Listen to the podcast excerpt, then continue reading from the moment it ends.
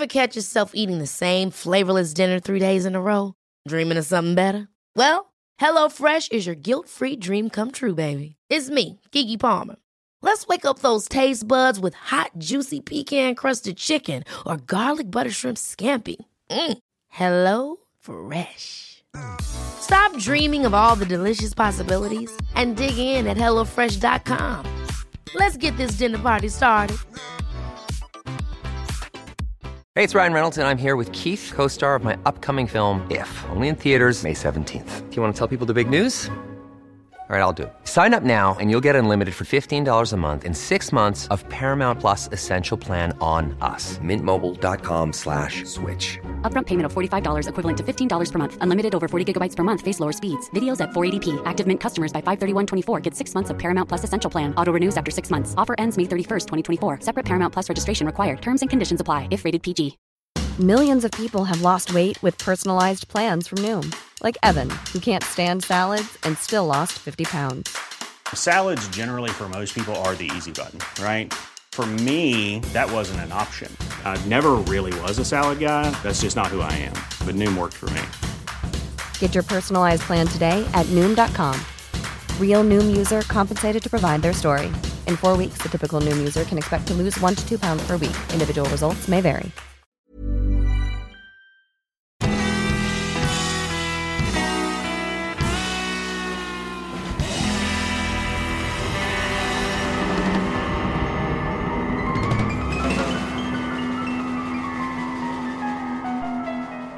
Hej allihopa och välkomna tillbaka till ett nytt avsnitt av Ståpäls. Det är ju i vanlig ordning jag, Ida, och på andra sidan har vi ju Lukas. Lukas som Ja. återigen har tekniskt strul. Ja, precis. Det går eh, som eh, smöret här borta vet du. Ja, Nej fy fan. Oj nu svor jag men eh, nej. det gör vi eh, hela tiden i den här podden. Ja. Men eh, nej det har varit eh, Mikrofonen jag använde förra veckan ville inte funka den här veckan och ja. Nej. Så att eh, nu hoppas jag att ni ska höra vad jag vill ha att säga. Ja, förra gången så trodde vi att din dator höll på att eh, lägga av. För Windows Mm. funkade inte. Nej. Så då har du installerat om Windows och nu vill inte mikrofonen funka. Nej. Så att eh, ja, nej det, alltid ska det vara något. Men eh, nu Ja, är vi igång. Och Ja. eh, det är ju skönt det i varje fall. Ja, hur går det med dig? Du är ju förkyld. Ja, nej det är lite hes kanske ni hör, jag vet inte. Eh, hostat typ halva natten. Ehm, och eh, skulle egentligen... Eh, tanken var att jag skulle jobba imorgon men eh, det går inte. Ehm, Nej. Så att jag ska vara hemma imorgon också. Och sen på torsdag så ska jag ju på den här utbildningen som jag pratade om i förra avsnittet. Ja, just det. Eh, och det hade också varit lite strul för jag var lite osäker på om jag kunde åka. Eh, men tydligen har jag inget val för annars måste jag betala för utbildningen och ja, Mm. det känns lite drygt. Så att eh, det var att bita ihop och åka iväg. Ja, precis. Ehm, Ja, jag har ju det testat mig så jag har ju inte eh, Corona utan ja, det är bara en vanlig förkylning men ändå. vara. Ja, men det är ju ändå jobbigt liksom. Ja, hur är det själv då? Eh, just nu är det okej. Eh, jag var ute Mm. på en promenad. Jag sa till mig själv, jag ska inte gå så långt idag. Nej, Eh, men det blev ju en mil i alla fall. ja.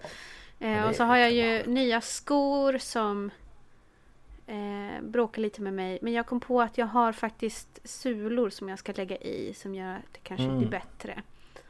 ja men eh, det, så det är ju min terapi. Jag, gör, jag promenerar ju i alla fall varannan dag just nu. mm. Ja, men det är skönt att vara ute och röra på sig och ja Sådär Ja, det hade ju varit skönare om de här...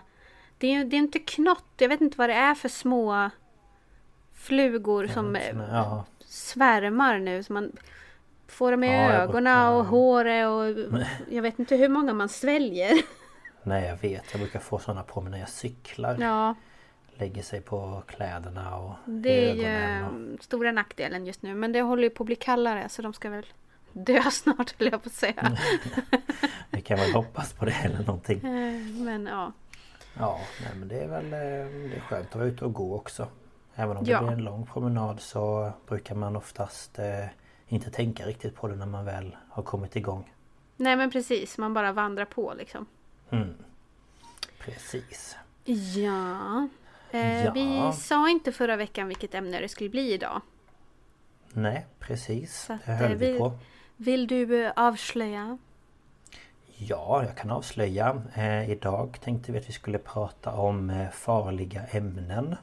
Eh, så eh, vi har väl tagit lite liknande kan man ju säga. Eh, men Ja, vi bestämde ju att vi, vi bestämde ju att vi skulle göra det. Ja, Eh, Så för båda var lite- intresserade av det. Så att, precis. Så att eh, jag tänker inte avslöja vad vi har valt utan men eh, det är det vi tänkte vi skulle prata om idag. Ja.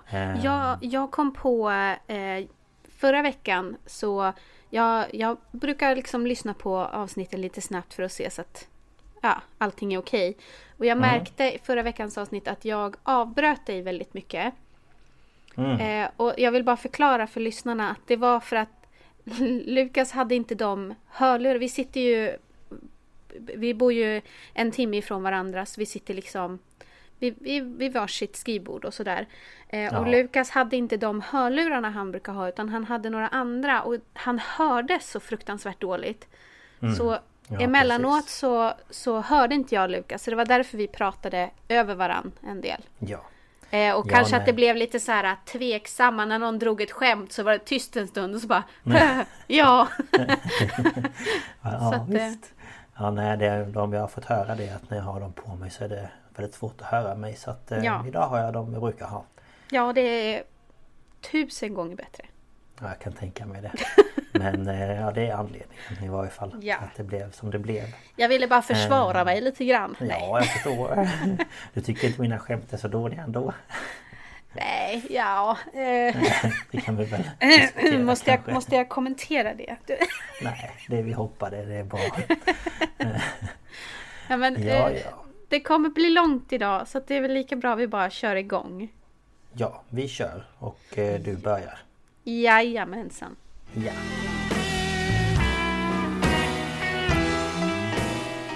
Ja.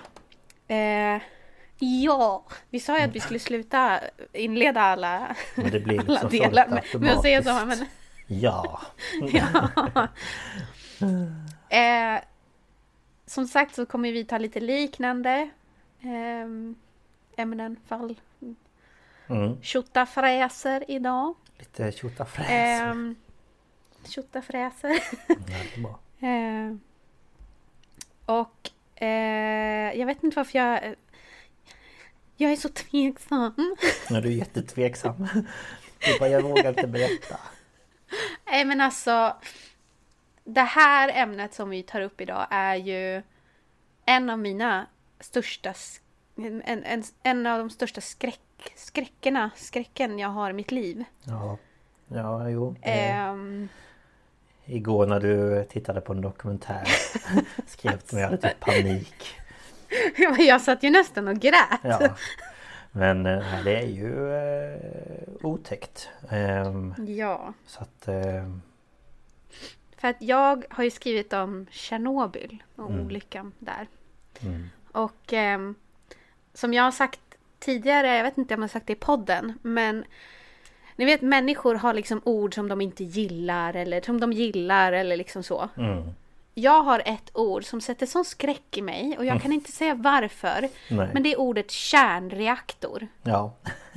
Jag, jag, jag får sån panik i min kropp när jag tänker Ja. och säger ordet kärnreaktor. Eller Alltså, radioaktiv strålning. Oh! Det är väl fantastiskt. Så att, ehm, mm, Ja. det här är lite, nästan lite så här äh, traumaterapi höll jag på att säga. Traumabehandling Ja men på lite så. bästa sändningstid. Ja. Mm. Eh, jag har eh, lista på källor här som jag tänker jag tar. Mm. Jag har varit inne på Strålsäkerhetsmyndighetens hemsida och Mhm. läst eh, information och eh, rapporter och så. Sen har jag sett dokumentären som jag såg när jag skrev med dig igår var Inside Chernobyl with Ben Fogel. Mhm. Eller Tjernobyl inifrån. Och den är från i mars i år. Mm. Och sen så har jag tidigare sett den här, uh, det är väl en HBO-serie, Chernobyl, från 2019. Den här ja, med. Stellan Skarsgård och dem. Ja, det stämmer. Eh, den, är ju, den är ju dramatiserad men det är ju liksom, ja, visar ju hur allting gick till. Mm. Och sen har jag varit inne på nyteknik.se, Sveriges Radio och så har jag lyssnat på P3 Dokumentär från 2005 om Tjernobyl. Och så var jag inne på Strålsäkerhetscentralen eller STUK.fi. Det är alltså deras strålsäkerhetsmyndighet. Mm. Vi har ganska Finland. lika källor skulle jag vilja säga. Men det tar vi sen. Ja, det kan jag förstå. Ja. Eh, eftersom eh, vi ska ta upp liknande ämnen idag så har, tänkte jag att jag börjar med att gå igenom vad, alltså hur funkar kärnkraft? Mm. Och det, det man gör inom kärnkraft är att man genom fission eller klyvning av atomkärnor liksom eh, får fram energi. Mm. Och framförallt så används isotopen 235U, alltså uran. Men det förekommer också att man använder 239Pu som är plutonium. Och det som händer när man klyver de här atomkärnorna är att det frigörs energi. Mm. Och det här värmer upp ett medium, ett kylmedium som man använder. Och oftast så är det vatten. Och när vatten blir varmt så bildas ju ånga. Och den här ångan används för att driva en turbin kopplad till en generator som producerar elektricitet. Så det funkar precis som när man eldar kol. Mm. Precis. Eh, och de flesta kärnkraftverken i världen använder då vanligt vatten som kylmedel eller moderator kan man också säga. Mm. Och är då ett, av typen kokvattenreaktor eller tryckvattenreaktor. Mm. Det finns också typer som använder grafit som moderator. Och det är bland annat i Ryssland och Storbritannien. Och så finns det också grafitmodererade reaktorer med gas som kyl, eh, kyl, kyl, kyl, kylmedel. Och det är till exempel AGR i Storbritannien. Mm. Man kan också använda tungt vatten som moderator. Jag kan inte förklara vad tungt vatten är. Jag, Nej. jag hade inte jättebra betyg i fysik i skolan. Ja, nej jag vet inte heller. Tungt vatten. Ni får kolla upp det om ni är Ja. intresserade, jag är hemskt ledsen. Mm. Eh, det här var någon idé som man tänkte använda här i Sverige. Eh, men man gjorde inte det. Eh, men det används i Kanada och fördelen med det här är att man kan använda icke anrikat uran. Mhm. Ehm, och så finns det då också reaktorer som eh, kyls med flytande natrium. Och då Okej. kan de jobba vid högre temperaturer. Mm. En kärnreaktor, eh, alltså det är svårt att avbryta den här processen. När det väl börjar klyvas eh, atomkärnor så, så fortsätter det. Men man kan av, avbryta det här och det sker, sker när eh, säkerhetskrav inte är uppfyllda. Eh, och det kan göras eh, automatiskt eller manuellt och då för man in så kallade styrstavar. Mm. Mm. Och de här används då för att reglera effekten genom att, och då genom att eh, säkert stänga av kärnreaktorn. Mm. Eh, så att de här är ju ganska viktiga. Precis. Eh, eh, och jag minns ju, det är väl snart tio år sedan nu, men när man fick höra på nyheterna att det var sprickor i styrstavar i Forsmark. Mm, just ja. Och det är ju dryga timmen från där jag bor. Alltså jag hade sån panik. Va, nej. nej, nej, nej, nej. Nej men alltså jag, jag var så här, ska jag, ska, jag, ska jag fly till min dåvarande pojkvän på andra sidan landet? Vad ska jag göra? Ja, fy, nej. Inte, inte okej. Nej. De här styrstavarna de har förmågan av att fånga upp ett överskott av neutroner under eh, fission. Så att man, man saktar liksom ner den här kedjereaktionen. Ehm, och då liksom, ja, brom, då sakta men säkert så stängs ju den här eh, reaktionen av. Mm. Ehm, och de här styrstavarna, man kan liksom styra hur mycket man, man bromsar den här effekten genom hur mycket av staven man för in i, ehm, i kärnan i, i reaktorn. Okej. Och genom att då föra in hela de här stavarna så kan man då i stort sett stänga ner hela, hela grejen. Mm. Ehm, och de här består ju då av material som absor absorberar eh, neutroner. Och det här kan vara bor eller bor, kadmium, kad, kad, kadmium? Någonting? Jag, är- jag är inte fysiker. Du kan inte detta. Nej skojar. Det kan vara hafnium eller gadolinium. Eh, idag används framförallt eh, borkarbid i kokvattenreaktorer och en legering av silver, indium och kadmium i tryckvattenreaktorer. Okej. Ja, jo. nej. Eh, det här materialet då som absorberar eh, neutronerna, de, det bränns bort efter ett tag. Eh, och dessutom så innanför stålhöljet på de här så bildas gasen helium. Och det blir ett väldigt högt tryck inne där då. Så de här styrstavarnas livstid är väldigt begränsad så de måste bytas efter 6 till 10 år. Mhm, Okej. Och det är väl lite det som hände där i Forsmark då att de här hade spruckit. Det var dags att byta dem liksom. Mm, Okej. Ehm, så ja, det var en, en väldigt eh, ytlig förklaring hur Mm. det här funkar. Ja, Men det är helt enkelt att, att man, man klyver atomkärnor, det bildas värme, vattnet kokar, ångan driver en turbin som då genererar elektricitet. precis. Så. nu kommer vi till eh, Tjernobyl-olyckan. Mm. Och vi ska åka till norra Ukraina, nära gränsen till Belarus. Eh, och det här var ju Sovjet då. Just ja. Och vi ska åka till staden Pripyat. Och eh, det är 1986 och där bor... Jag har läst siffror mellan 48 000 och 53 personer. 53... 48 000 Det var till antingen 53. 40 Det var antingen eller man kunde inte riktigt räkna. Nej, 48 000 till 53 000. Lite skillnad mellan eh, 48 000 och 53. De visste Ja. inte riktigt på den tiden. De hade ingen dokumentation över det här. Det, var, det var lite svårt. Ja. Nej men ehm, ja, så cirka 50 000. Eh, och en stor del av befolkningen har ju anknytning till det närliggande kärnkraftverket som är Jag tror att det var ungefär eh, Alltså mellan 5 och 10 kilometer från Pripyat så låg då kärnkraftverket Tjernobyl. Okej. Så att det är väldigt nära.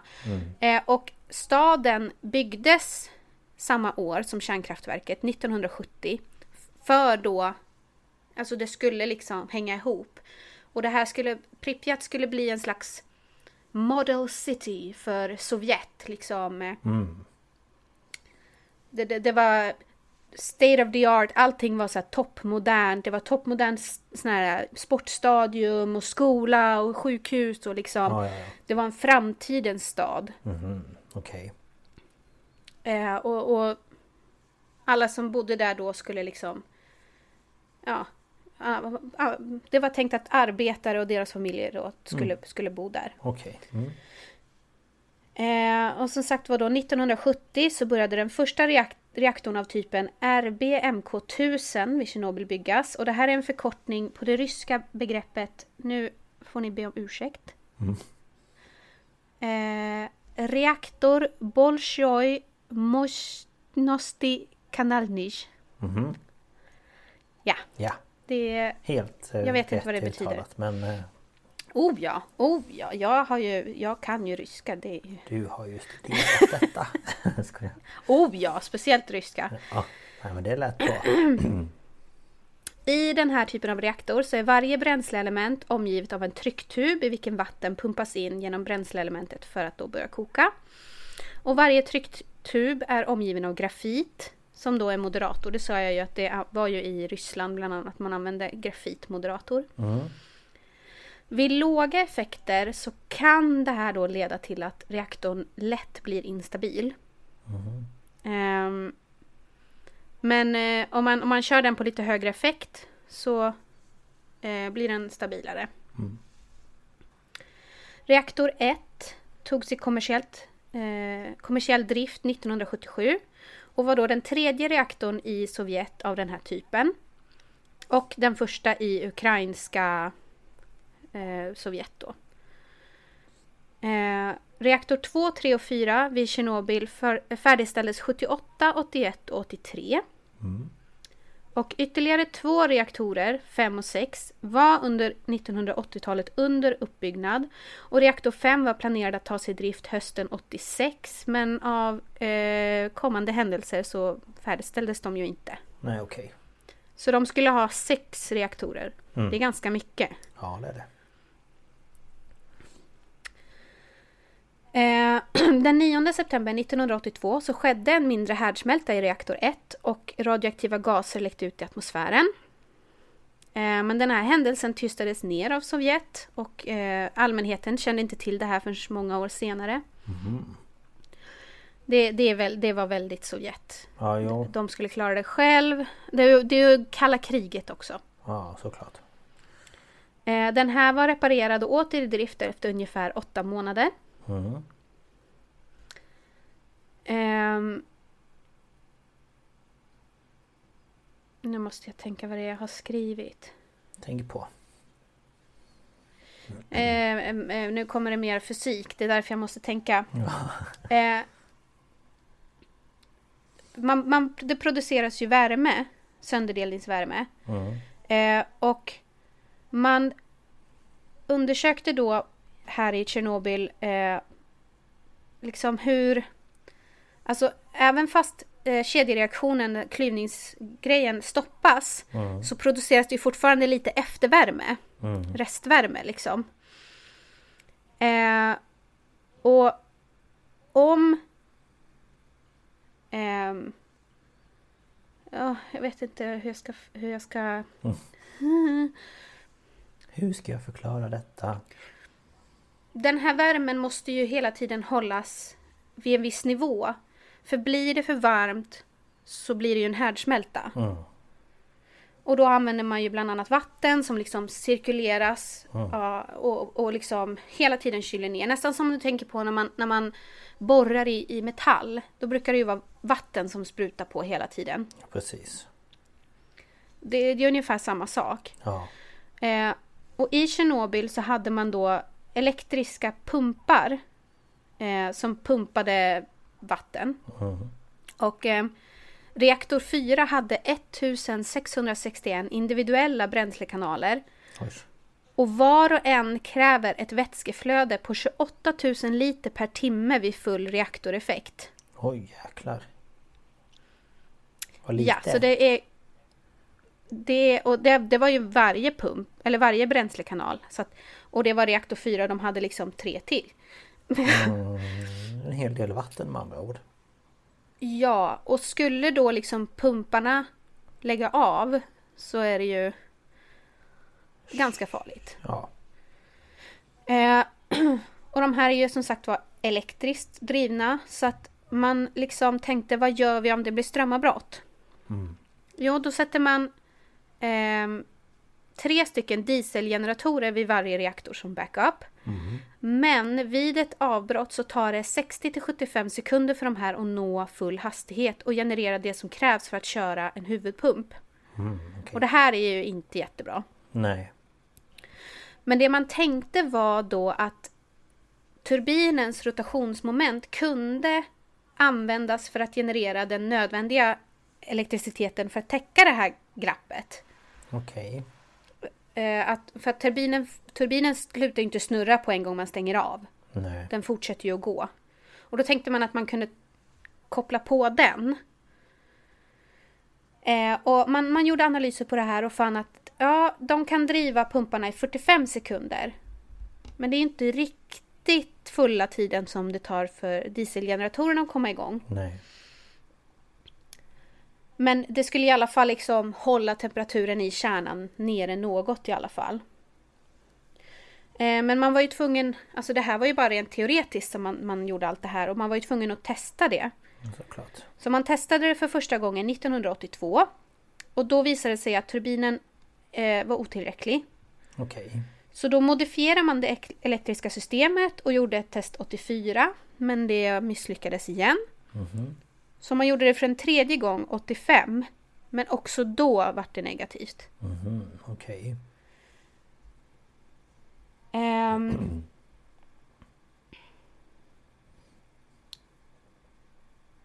så nu kommer vi till um, 86. Mm. För då ska man göra ett nytt test. Samma test. Eh, och eh, testet kräver inaktivering av vissa säkerhetssystem. Då det här eh, nödsystemet där- stavarna ska föras in och sådär. Mm, just ja. Så man fick, man fick godkännande av eh, platschefen. Och eh, man skulle genomföra det här under dagskiftet den 25 april. Och då liksom, ja. Det var liksom, eh, ja men man, man fick tidiga, vad heter det, man fick tydliga instruktioner. Mm. Och man eh, hade noga koll på hur reaktorn liksom mådde. Och, och man hade ett särskilt team av elektriska ingenjörer på plats.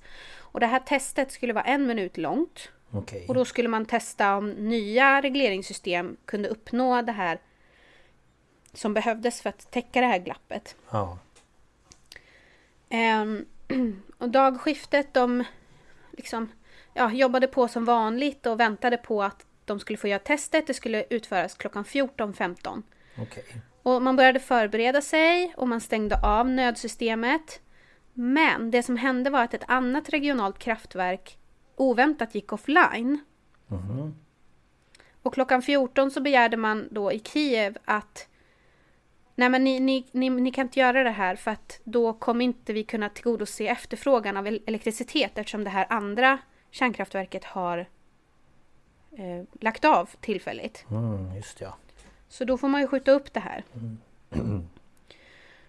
Och det tog ända fram till 23.04 då fick man eh, tillåtelse från Kiev att stänga av reaktorn. Okej. Men det som hände då var ju att det här dagskiftet som hade fått sådana tydliga instruktioner och förberett sig och allting sånt där.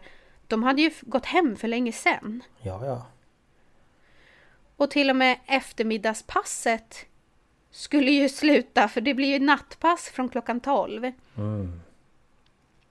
Såklart. Ehm, så att... ehm, Man får inte bara skjuta på det till El- efter. nej, men det går inte. Nej. Så det som egentligen skulle ha varit då var att det här äh, mer erfarna dagskiftet skulle gjort det och nattskiftet skulle liksom bara behövt underhålla eh, ja, effekterna som kom efter det här testet. Liksom, ja. Mm. Eh, Hålla koll liksom.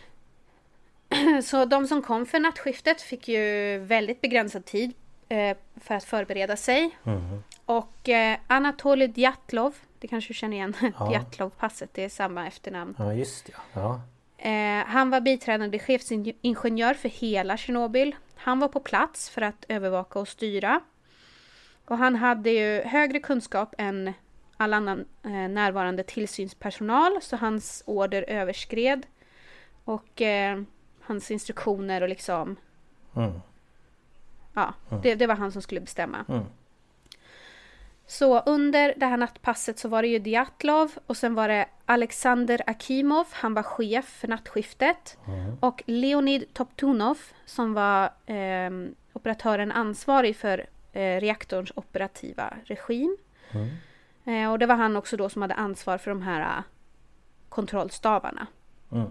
Som vi har, som vi har eh, styrstavarna som vi har pratat om tidigare. Den här Toptunov, han hade bara självständigt eh, jobbat, arbetat självständigt som senioringenjör i ungefär tre månader. Oj. Mm. Det var inte jättelänge. Nej. Nej. Eh, klockan 01.23.04 så började testet och fyra av de åtta huvudcirkulationspumparna var aktiva. Eh, man brukar ha sex igång Mm. eh, vid vanlig drift och eh, ångan till turbinerna stängdes av och en nedgång i turbingeneratorn började. Dieselgeneratorerna startade och det skulle helt ha tagit över pumparnas energibehov senast 01.23.43, alltså dryga 40 sekunder senare. Mm. Men klockan 01.23.40 inleddes ett nödstopp av reaktorn när experimentet avslutades. Och det här startades när AZ5-knappen trycktes in i, i eh, nödsystemet. Och det här aktiverar ju drivmekanismen på alla styrstavar och det skulle göra då att de förs in i kärnan igen. Och det är inklusive de manuellt styrda stavarna som, dragits tillbaka tidigare. Okej. Man vet inte varför den här knappen trycktes in. För både Akimov och Toptunov, de dog. Ah. Så man vet liksom Och det om som de- händer... Ja, alltså det... Det här är, de får ju bara gissa liksom. De har ju data från systemet där de kan se Mm. på ett ungefär vad som händer. Mm. Men några sekunder in i det här stoppet så inträffar en kraftig ökning i energi och kärnan överhettas. Det här fick några av, av bränslestavarna att gå sönder och blockera styrstångens pelare. Så styrstavarna fastnar en tredjedel in. Och inom tre sekunder så stiger reaktoreffekten över 530 megawatt. Och det här har man sett tidigare i en annan RM, RM, RBMK-reaktor vid Ignalina kärnkraftverk Okej. 83. Där isättningen av de här styrstavarna orsakar en kraftig spike. Ehm, Ökning. Ja, precis. Eh, men man, man genomförde inga liksom eh, förändringar eller så som svar på det här. Och det finns en utredningsrapport som heter INSAG 7 som visar att det, det finns... Man, upp, man hade den uppfattningen att det här den här positiva effekten inte skulle inträffa på Tjernobyl. Varför man hade det vet inte jag. Nej. Nej, inte jag heller. Jättelustigt. Men eh, en, en eh, topp inträffar igen och nu hoppar reaktoreffekten från 500 megawatt, eller 530 megawatt, jag tror att det är megawatt, till cirka 30 000. Ja. En liten ökning. Och det här, det här är 10 gånger den normala drifteffekten. Mm. Och det här, det här vet man för att det här är sista angivna avläsningen på effektmätaren på kontrollpanelen. Man tror att den här eh, ökningen kan ha varit upp till 10 gånger högre än så. Ja det är ju... För man kan inte... Det, det, det, det, går inte att ta in. Men det är en, galning ök... en galen ökning. Ehm, Ja. Och det här beror antagligen på att styrstavarna fastnade. De kunde inte föra in dem hela vägen. mm, såklart. Ehm, man kan inte rekonstruera exakt vad som hände eftersom eh, kraftenhetsbyggnaden förstördes. Mm. Men det man tror hände då var ju att det blev en ångexplosion. För att det blev ju så varmt. Mm. Och man hade inte tillräckligt vattenflöde för att kyla ner. Nej såklart. Och den här explosionen förstörde reaktorhöljet, rev av och sprängde den övre plattan som kallas den övre biologiska skärmen och som hela reaktoraggregatet är fastsatt på. Och det här gick genom taket på reaktorbyggnaden. Ja du. Sen skedde en andra kraftfullare explosion två eller tre sekunder efter den första. Och den här explosionen spred då den skadade reaktorkärnan och avslutade abrupt den nukleära kedjereaktionen och matar ut heta klumpar av grafit.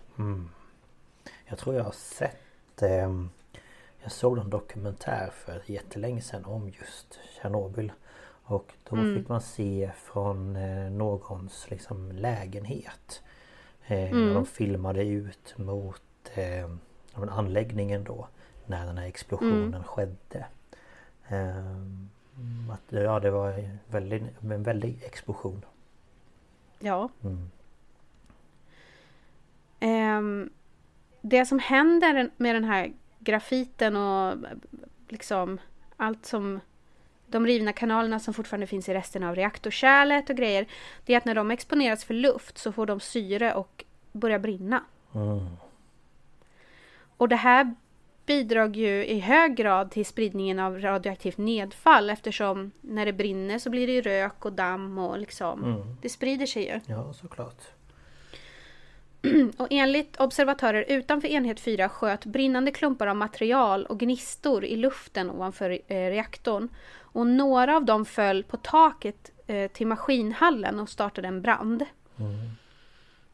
Och som en följd av skadorna eh, på byggnaden så börjar luft röra sig igenom där kärnan har varit och mata så att grafiten som är kvar där i börjar också brinna. Så Så nu brinner det både liksom utanför och i. Mm. Ja. Så nu går en del, ja det är, folk fattar inte vad det är som har hänt. Nej, jag förstår det. Eh, men eh, eftersom de har andra reaktorer aktiva så börjar ju anställda liksom, vad i helvete är det som händer? Så de går ju ut för att för att se. Och en av dem, han heter Alexander Jevchenko, berättar att när han klev ut och tittade upp mot reaktorhallen så såg han en citat mycket vacker laserliknande stråle av blått ljus orsakat av den joniserade luftens glöd som tycktes översvämma upp i oändlighet. Oj. Och det här kan man ju också höra, det finns något som kallas för Dödens bro Ja. i Pripyat. För att eh, för det första så blir det ju ett jävla moln. Folk vaknar ju av det här. Men sen det här äh, ljuset som han pratade om. Folk gick ju ut för att titta på det. För de fattade inte att det var farligt. Mm, Och då var det en bro som, som folk gick och ställde sig på. Mm. Ehm, och de fick ju på sig väldigt mycket strålning. Ja men såklart. Och det var ju också i den här dokumentären folk som satt och fiskade. Eh, och var helt Ja. fascinerade över det här ljuset. Ja. Det är, är galet. Mm. Eh, material som har flugit iväg antände minst fem bränder på taket till reaktor 3. Och den är ju igång. Så att det var ju absolut nödvändigt att släcka de här bränderna och skydda kylsystemet i reaktor 3. Ja. Eh, chefen för nattskiftet på reaktor 3, Juri Bag- Bagdasarov, eh, han ville stänga av reaktorn. Eh, som, för att vara ja, Säker på säkra sidan, men det fick han inte. Nej. Så istället så fick operatörerna andningsskydd och kaliumjodid, kaliumjodidtabletter. Och fick besked om att fortsätta arbeta. Jaha. Men vid fem på morgonen så, så bestämde han att nej, vi stänger av. Ja. Han, Eh, han de stänga av Klock- innan det hände någonting? ja, det, reakt, reaktor 3 har klarat sig. Okej. Eh, klockan 01.45 så kommer brandmän fram till, eh, till platsen. Mm. Eh, och först på platsen var brandmän under ledning av löjtnant Volody, Volodymyr Pravjik. Mm. Eh, han har senare avlidit av akut strålningssjukdom. Mm. Okej. De fick inte veta hur farligt det här var. Ja, Varken röken eller skräpet. De fick inte veta mer än att olyckan var mer än en vanlig eldsvåda. Och det här är citat. Vi visste inte att det var reaktorn. Ingen hade berättat det för oss. Men Det är ju bristande om något. Ja. Och Grigori Chmel, föraren av en av brandbilarna, berättar senare vad som hände och här är ett citat. Vi anlände dit 10 eller 15 minuter till två på, på morgonen. Vi såg grafit spritt överallt. Mischa frågade är det grafit? Jag sparkade bort den men en av männen på den andra bilen tog upp den. Det är varmt, sa han. Grafitbitarna var, var av olika storlek, några, stå, några stora, några små nog att ta upp dem. Vi visste inte mycket om strålning. Även de som arbetade där hade ingen aning. Det fanns inget vatten kvar i lastbilarna. Mischa fyllde en cistern och vi riktade vattnet upp mot toppen. Sedan gick de pojkar som dog upp på taket. Vasik, Kolja med flera och Volodja Pravik. De gick upp för stegen och jag såg dem aldrig mer. Nej men fy. Att ingen... För att alltså den här, den här grafiten Det finns ju också i den här HBO-serien Mm. Det är en man som plockar upp en av de här grafitbitarna och bara vad är det här? Mm. Och sen börjar han bara skrika för det, han har ju fått Det blir ju som brännskador Ja, ja, ja. av strålning. Fy. Att ingen Och de som brandmännen då som gick upp på taket där det ligger fullt med sånt. med grejer som har kastats ut från kärnan. Ja. Att de alltså, varför inte fick de ingen information för? Det är ju Nej, jättekonstigt. men det, det var ju så bara. Ja, jo såklart men det är ju hemskt. Det, det, det var väldigt Sovjet jag tror att det fortfarande är så i Ryssland. Man ska inte erkänna när någonting går fel. Nej, såklart men ändå. Det är ju Det liv som sätts på spel. Ja men det... Och det skiter väl de i kanske men... Ja men lite så. Mm. Eh, man lyckades släcka de här bränderna vid reaktor 3 vid femtiden men många brandmännen fick ju då höga doser av strålning. Mm. Eh, branden inuti reaktor 4 fortsatte att brinna ända fram till den 10 maj. Mm. Eh, man trodde att man kunde släcka den här branden och, och förhindra spridning av ra- radioaktivt material genom att eh, ha helikoptrar som släppte ner sand, bly och lera och eh, bår på brin- den här brinnande reaktorn. Mm. Eh, så de flög liksom i skytteltrafik. Okej. Eh, det man vet nu är att ingen av den här båren någonsin nådde kärnan. Men Nähä. man gjorde ju Så gott man kunde. Ja, och de här piloterna blev ju också strålningssjuka. Sjuka. Mm. Eh, Man tror att ungefär 600 sovjetiska piloter riskerade farliga strålningsnivåer för att flyga dem tusentals flygningar i, i försök att stänga in strålningen. Oj. Det var ju en del. Mm. Och, och det var en polis i den här Ben Fogel-dokumentären. För han, hans familj blev evakuerad men han valde att stanna kvar. Mm. Och han sa, de frågade ju honom liksom, men var det för att du kände dig tvungen eller var det din plikt? Och han bara, nej men man gjorde ju det för sitt land. Det var ju lite patriotism. Mm. Och man, man blev ju sedd som en, en, en hjälte liksom. Ja, så blev det ju men det är ju... Ja, det är ju, man får väl tacka dem som gjorde det men det är ändå hemskt att de eh, blev utsatta för allt. Ja. Eh, den närliggande staden Pripyat evakuerades inte omedelbart. Utan invånarna, ja, som vi sa, de tittar ju på det här ljuset och Mm. sådär. Så att alla gick ju till jobbet och skola och Mm. Men det var några som några timmar efter explosionen eh, insjuknade eh, och fick svår huvudvärk och metallsmak i munnen. Och några fick också on, eh, okontrollerbar hosta och kräkningar. Mm. En kommission in, inrättas senare på dagen för att undersöka eh, olyckan och den le, leds av Valerij Legasov. Han var första biträdande direktor för Kur, Kurchatov Institute of Atomic Energy. Mhm. Det var en kärnkraftsspecialist som hette Yevgeny eh, Velikov, en hydrometeorolog som hette Yuri Israel och en radiolog som hette Leonid Iljin och fler. Och alla de här är eh, porträtterade i Chernobyl eh, HBO-serien. Mm. Okej. Jag kommer inte ihåg vilken av dem det är eh, Stellan spelar. Han spelar nog bara någon ifrån eh, regeringen. Han är nog ingen, eh, han kan inte Nej, fysiken. Jag har inte sett den jag. jag ska göra det. Ja, gör det. Den är faktiskt bra. Mm. Eh, de kommer till kärnkraftverket på kvällen den 26 april. Så att det är liksom nästkommande dag. Mm. Och vid den tiden har två personer redan dött och 52 var inlagda på sjukhus. Eh, och det som var så dumt i hela det här att de inte fick information var ju att de kom till sjukhuset i Pripyat. Man tog in dem och de hade ju kläder som var radioaktiva. Mhm. Så man skulle egentligen ha tagit av dem och spolat av dem ute. Men det gjorde man ju inte så man tog in dem på sjukhuset. Och klädde av dem där och liksom allt sånt där. Ja, Och det spred sig ju personal och ja liksom... men såklart. Eh, när man väl fattade hur farligt det var så slängde man ju ner alla uniformer i källaren. Mm. Eh, och den källaringången är ju, är ju avstängd nu. Man har hällt massa sand på den. Mhm. Eh, men han, eh, Ben Fogel, han får ju gå omkring där och det ligger ju trasor kvar. Alltså för man har ju bara lämnat allting.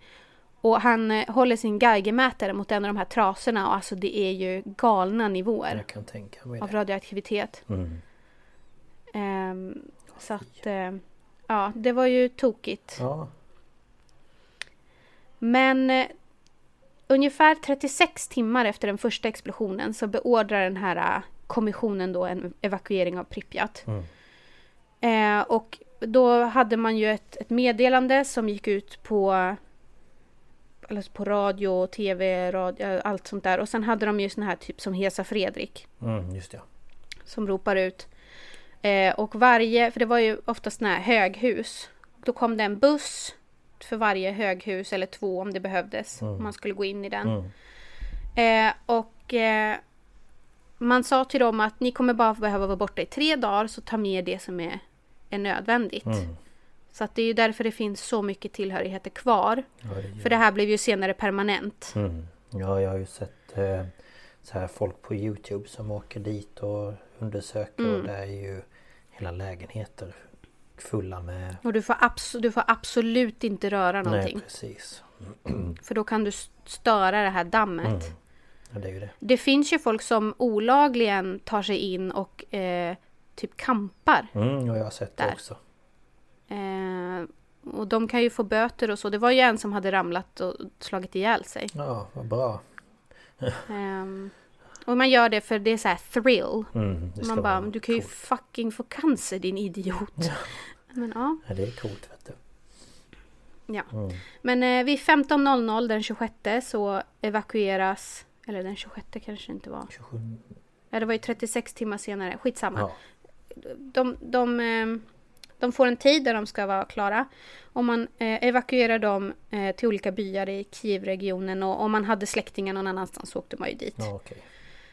Ehm, och dagen efter så börjar man prata om att eh, utvidga den här zonen Mm. till 10 kilometer.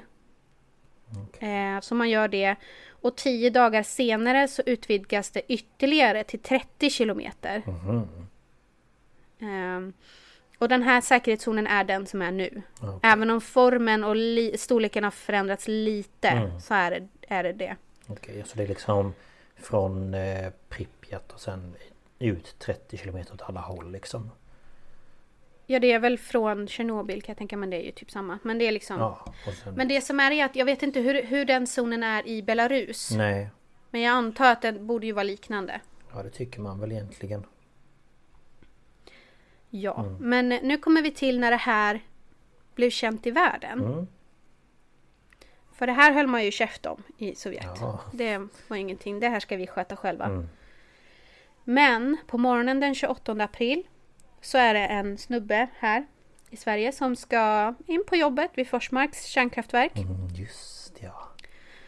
Eh, och då, man går ju igenom såna här äh, maskiner som läser av strålning både när man ska in och ut och den larmar ju. Mhm. Eh, så det blir ju ett jävla ståhej. Eh, och alltså för, för att liksom sätta det här i perspektiv så är det tu, över tusen kilometer Ja. till Tjernobyl ifrån galet. Forsmark.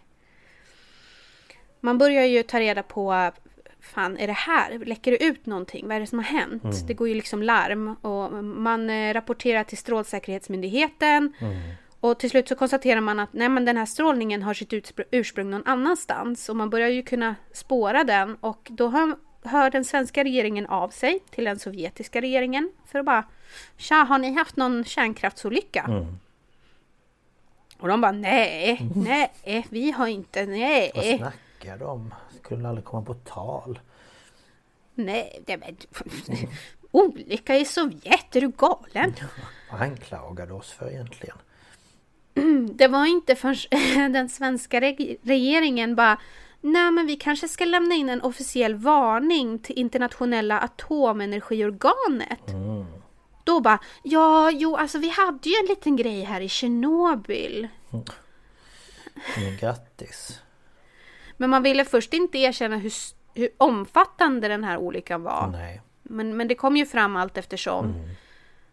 Ehm, och eh, det var ju ett enormt arbete att, att eh, hålla den här strålningen i schack. Och man riktade mycket uppmärksamhet för att få bort det här radioaktiva skräpet från, från taket på reaktor 3 bland annat. Ehm, det värsta hade blivit kvar inne i det som var kvar av reaktorn. Okej. Men man uppskattade att det fanns ungefär 100 ton skräp på taken på de andra reaktorerna och det här måste man ju kunna ta bort och sk- skicka ner för att kunna göra eh, den här eh, betongkonstruktionen som man, som man sen gjorde. Så man bestämde att nej, men vi ska använda robotar. Man, man flyger dit robotar och, och de får liksom putta ner det här från taket. Och de hade ungefär 60 stycken fjärrstyrda robotar. Men på grund av den höga strålningen så gick de här, den här elektroniken sönder. Så pass. Så att man fick ta in vad man då lite skämtsamt kallade för biorobotar. Alltså människor. Ja. Så det här var då vad man kallade för likvidatorer från militären som man klädde i tung skyddsutrustning. Eh, och de fick klättra upp och de skulle bara vara på taket i 40 till 90 sekunder och skotta med, med spade. Hur mycket hinner man på 40 Och de till skulle- 90 sekunder? Ja men du hinner ju typ bara skopa en och sen springa iväg. Men Herregud. Eh, och det var tänkt att de skulle göra det här en gång. Mm. Men det finns soldater som rapporterade att de hade varit ut fem eller sex gånger. Mhm. Och det här är liksom, du kunde lika gärna stått i kärnan typ. Så mycket strålning. Herre Fy. Och alltså när man ser från liksom eh, eh, filmer från när det här händer. De sitter ju i korridorerna och ser för fan helt lealösa ut. De blir ju så förstörda. De mår ju så dåligt. Mm. Ja, det är hemskt.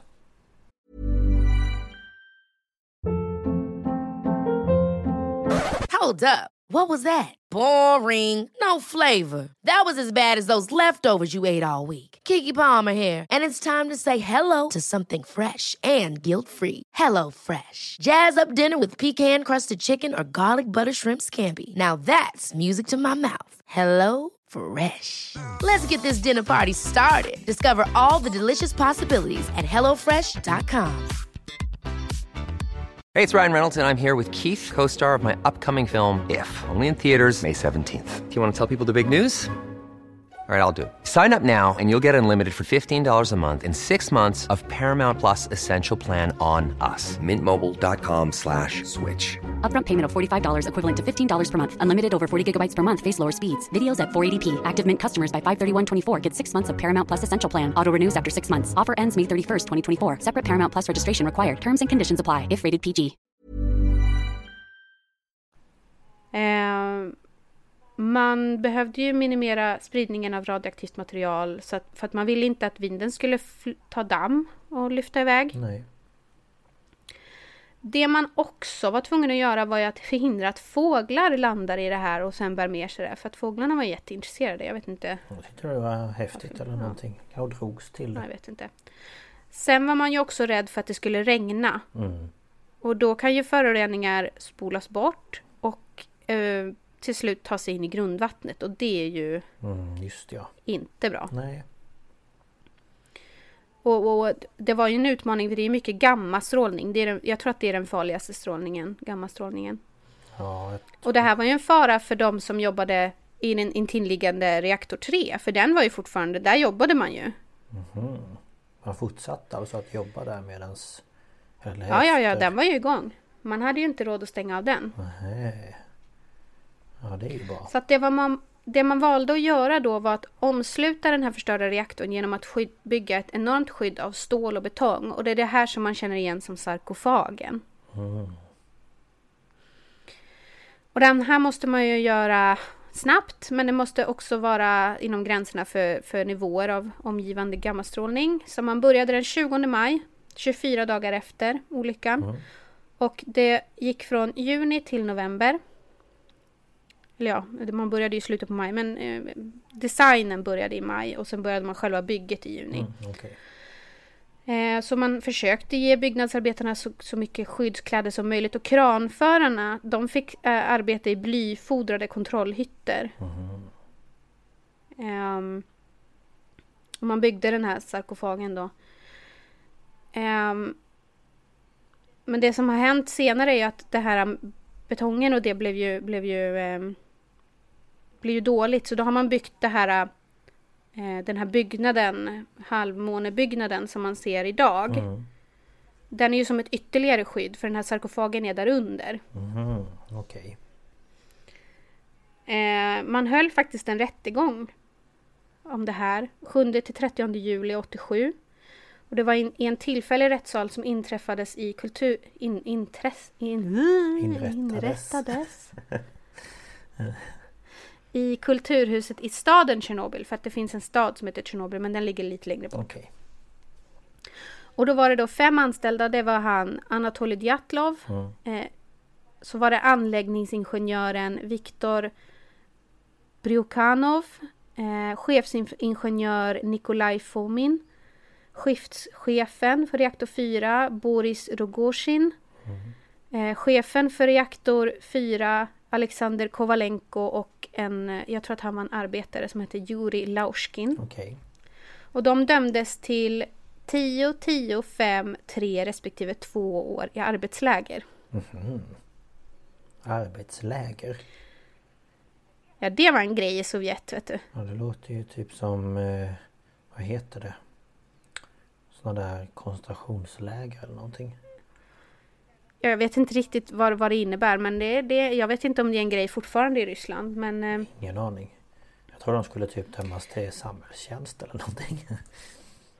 men det är väl typ det, fast hårdare. Ja, okej. Eh, Anatolij Djatlov befanns också skyldig för kriminell misskötsel av potentiellt explosiva företag och fick 10 års fängelse. Varav han skulle avtjäna tre för den roll som hans... Eh, som, han skulle vara tillsynsman då i det här experimentet och, eh, och hans roll i den efterföljande, de efterföljande händelserna. Efter den här olyckan så avled 237 personer av akut strålsjukdom varav tre, eh, 31 dog under de tre första månaderna. Ja, det var ju några stycken. Ja. Eh, och i oktober 1991 så utbröt en brand i turbinbyggnaden till reaktor 2. Eh, myndigheterna förklarade därefter att den reaktorn var för skadad för att repareras så den togs offline. Reaktor 1 avvecklades i november 96 som en del av ett avtal mellan den ukrainska regeringen och internationella organisationer som IAEA om att avsluta verksamheten vid anläggningen. Mm. Och den 15 december 2000 stängde dåvarande president Leonid Kuchma personligen av reaktor 3 vid en officiell ceremoni och stängde av hela platsen. Så att alltså reaktor 3 som är intill härdsmältan var igång ända till 2000. Det är ju galet. Är Så ju... personer jobbade där ända fram till 2000. Ja. Men det är många år det. Det är 13, 14, 13 typ. 14 ja. år typ. Herre. Och som jag sa, den här äh, sarkofagen visar ju tecken på, på, på skador. Mm. Så man byggde det här taket men det kommer inte hålla hur länge som helst. Nej. Så flera länder har gått in, jag kommer inte ihåg hur mycket pengar men det är ju en otrolig summa pengar som man har då bidragit till. Till att man ska använda kranar och så vidare. Nu finns det ju bättre te- teknologi. Så man ska plocka isär den här sarkofagen som är liksom legohus. Okej. Och placera den här eh, radioaktiva kärnan i, i ett slags slutförvar. Så att liksom man ska försöka säkra upp det ytterligare.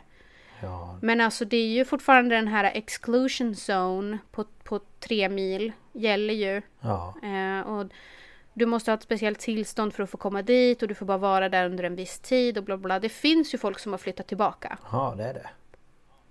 Ja. Och det egentligen får de ju inte det men, men de är så här Jag är uppvuxen här, jag ska dö här, typ så. Aha. Okej. Ehm, Man bara ja, nej du lär ju dö tidigare men visst. Ja, alltså det, de hälsade på en kvinna som, eh, som hade flyttat tillbaka till staden Tjernobyl, tror jag det var. Eh, och hennes man hade ju jobbat vid kärnkraftverket och hon hade ju levt längre än vad han gör. Ja. Eller gjorde. ja. Men Eh, och hon, alltså, hon dricker ju vattnet och allting. nej. Men jag tänker hur eh, kan man leva så? För jag menar det kan ju inte finnas jag tänker som affärer och mat. Jo, och... då, eh, i eh, staden Tjernobyl så finns det en affär där de som jobbar där är där max en vecka och maten kommer liksom in utifrån. Aha, okej. Eh, det finns till och med postkontor och Känns typ som... Och sådär. Eh, vad heter det? Ehm, ehm, ja, den här zombieserien. Jag kommer inte på vad den heter. Walking Dead. Walking Dead. Ja.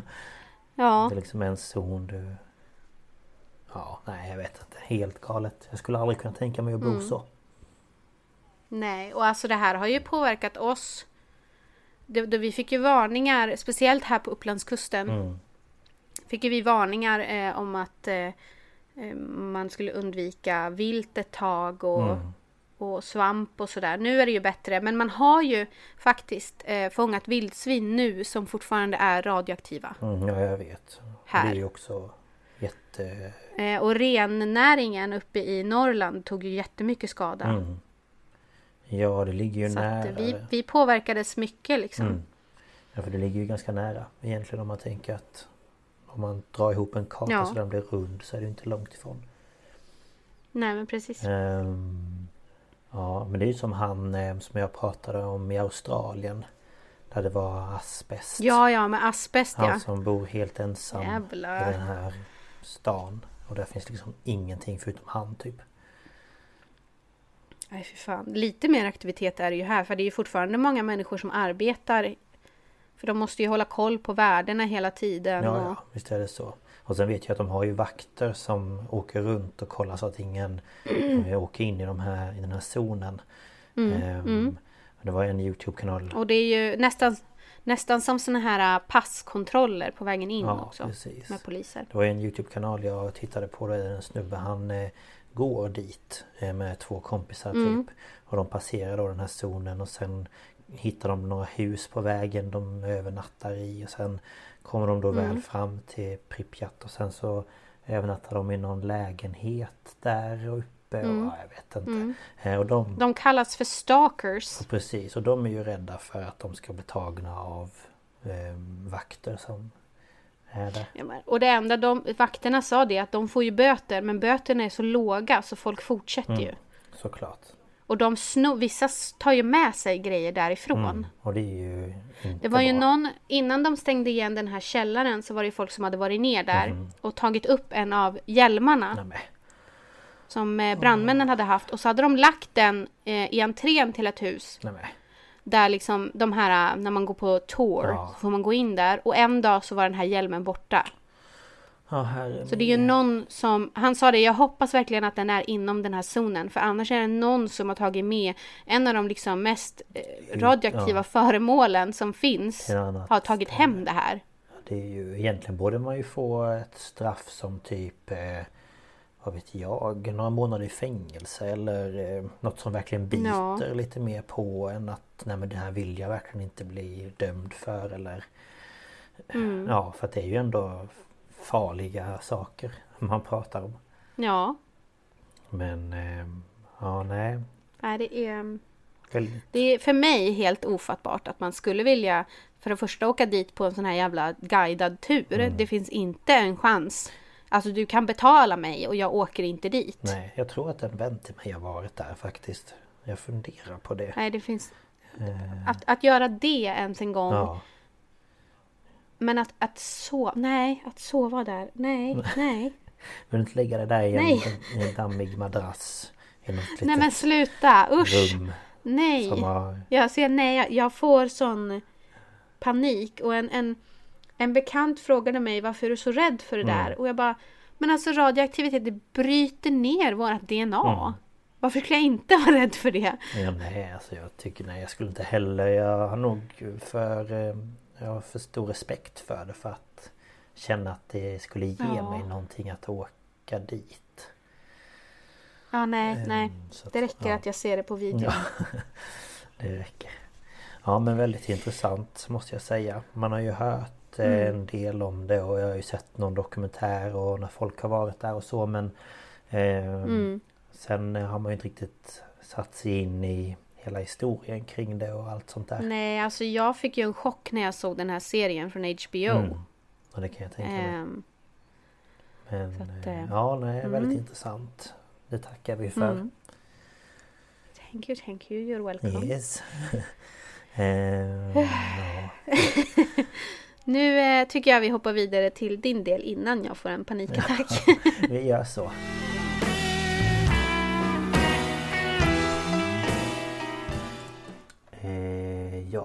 Och eh, ja du pratade om Tjernobyl Mm. och jag eh, ska då ta upp eh, Fukushima.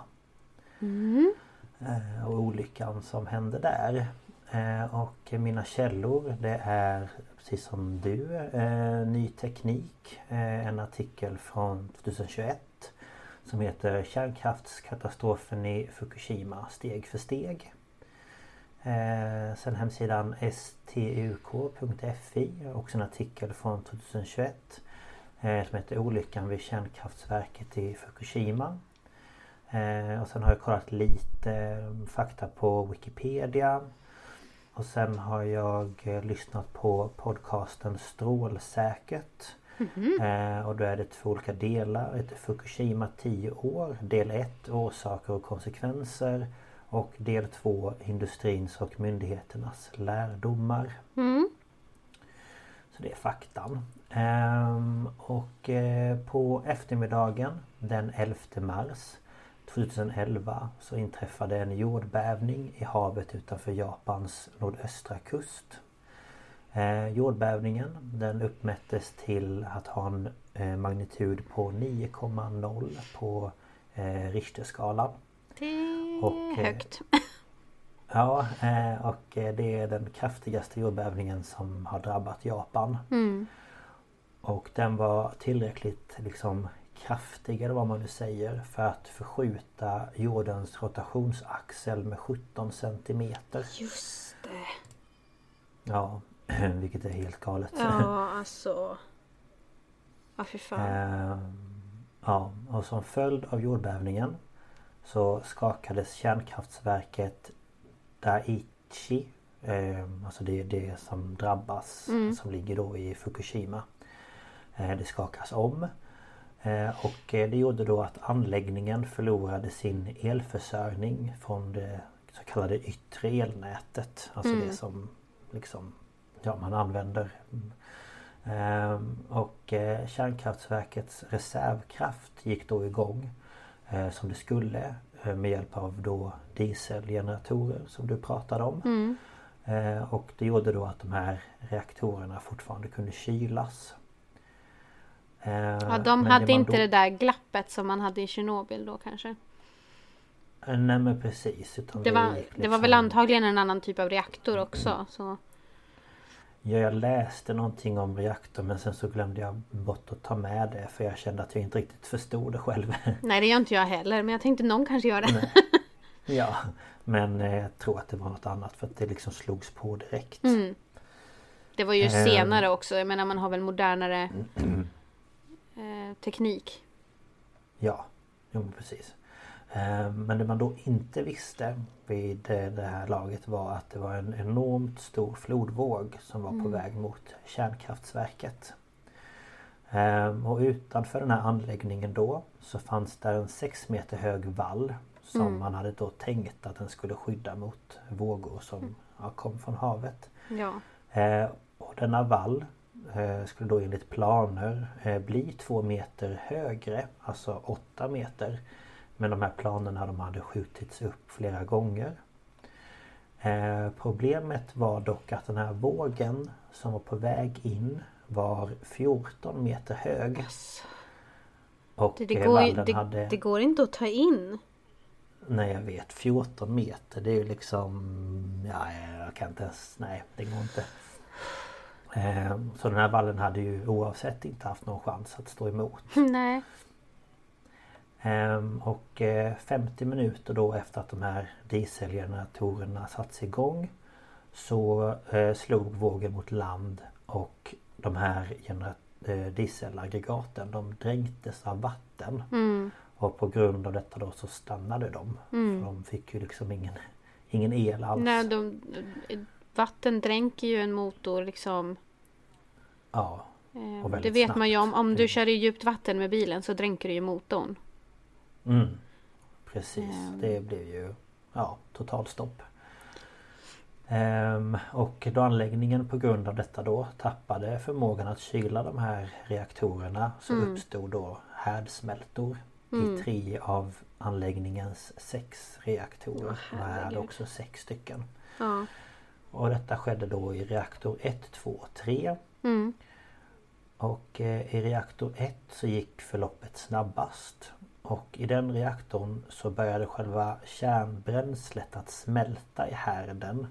Eh, redan samma dag som jordbävningen inträffade. Mm. Och själva orsaken till det här att förloppet i just den här reaktorn gick mycket snabbare var på grund av en felbedömning av de då som jobbade i den här reaktorn. Okej. Eh, för efter jordbävningen eh, så gick hjälpkondensatorn igång. Men själva ventilerna de fastnade i ett stängt läge efter den här flodvågen. Oj då. Eh, och det gjorde ju då att kondensatorn inte hjälpte till att kyla ner bränslet. Eh, och anledningen till att man missade just den här lilla detaljen eh, var att strömmen hade ju gått och att det var ju helt svart i hela kontrollrummet. Ja. Eh, och eh, det gjorde då liksom att de som befann sig i rummet de kunde inte se om ventilerna var öppna eller stängda. Nej. Och de gick då ut för att titta. Och såg då att ånga eh, pös liksom ut. Ja. Och på grund av det så antog de då att allt fungerade som det skulle. Mhm. Eh, men en man som heter Patrik Isaksson eh, som är utredare av svåra haverier på Strålskyddsmyndigheten. Eh, han menade dock att det kan komma lite ånga ur de här ventilerna även när kondensatorn är stängd. Så de kollade liksom inte riktigt ja, tillräckligt noga. Nej.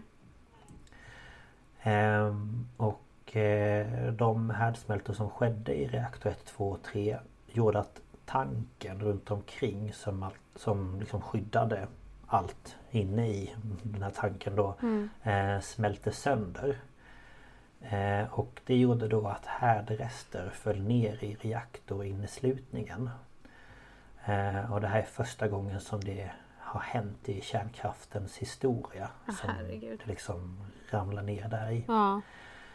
Ehm, och det här var ju då eh, väldigt allvarligt att det här skedde eftersom reaktortanken är den första säkerhetsbarriären mot just radioaktiva utsläpp. Ja, och det som hände i Tjernobyl var ju att det locket sprängdes bort. Precis. Så att ehm, ja, så att eh, det var därför som det blev som det blev här helt enkelt. Ja. Eh, Och rester som kommer i kontakt med vattnet som finns i tanken riskerar även att eh, det då sker såna här ångexplosioner som du också pratade om. Mm. Eh, Och detta inträffade då under dagarna efter jordbävningen i tre av reaktorbyggnaderna. Eh, Och man tror att detta då berodde på att vätgas som då läckte ut eh, blandades med syra som sedan antändes. Mm. Ehm, och eh, beslutet om att få eh, tryckavlasta reaktorinneslutningen kom alldeles för sent. Mm. Ehm, vilket då den där Patrik Isaksson är väldigt kritisk till. Ja. Ehm, för han menade då att det tog tid ehm, vilket innebar att när beslutet väl kom så var det väldigt svårt att komma fram för att öppna de här ventilerna. Ehm, och det i sin tur gjorde att inneslutningen började läcka ut helt okontrollerat. Fy. Ja. Um, och efter att reaktoranläggningarna eh, 1 och eh, 3 och 4 eh, blivit totalt ödelagda eh, samt att reaktor 2 var allvarligt skadad så började även eh, kärnbränsle som man då lagrat i öppna bränslebassänger i närheten av reaktorerna torrkoka. Så det började liksom också Åh, men snälla någon. Ja. Och jag bara, och jag bara kände det när jag läste att, att de har lagrat i öppna bränslebassänger. Ja. Jag bara men...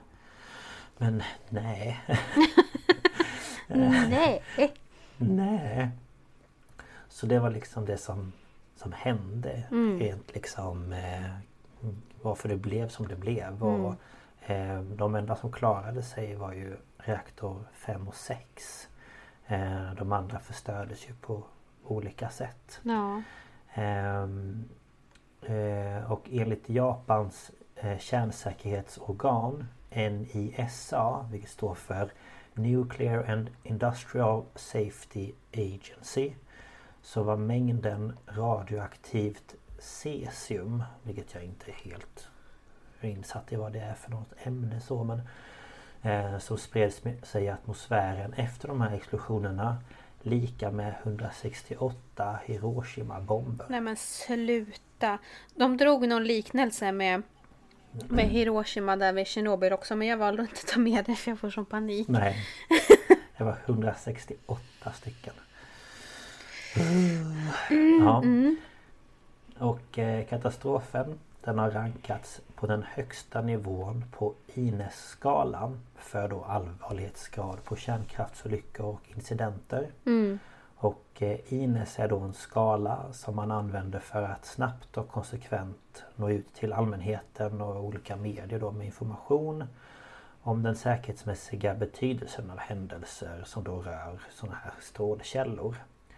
Och de här händelserna de kan klassas i sju olika nivåer. Eh, Där nivå 1 till 3 kallas incidenter och nivå 4 till 7 för olyckor. Och eh, både Fukushima och eh, Tjernobyl har båda klassats som nummer 7. Ja. Ehm, och efter olyckan så evakuerades ungefär 160 000 människor från prefekturen eh, Fukushima. Och eh, jag var tvungen att kolla upp lite vad en prefektur är och det är som ett administrativt område i Japan. ja det är väl typ som ett län kan jag tänka.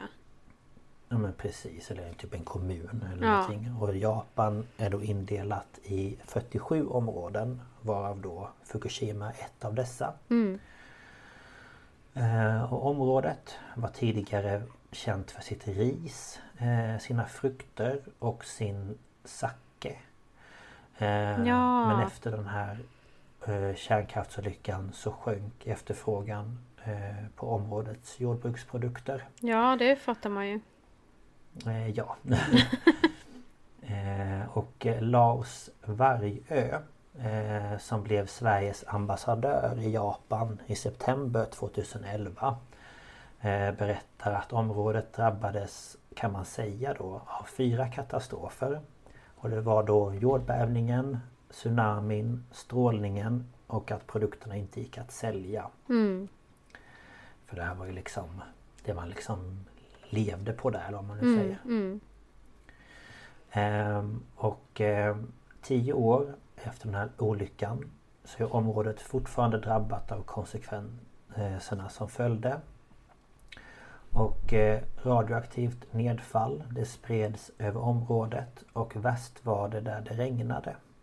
Självklart för då sprids det ju lättare. Och eh, man hade uppmätt eh, det totala utsläppet av de här radioaktiva ämnena jod 131 och cesium 137 7, 37 eh, till ungefär 10% jod och 20% cesium av det som släpptes ut vid Tjernobyl.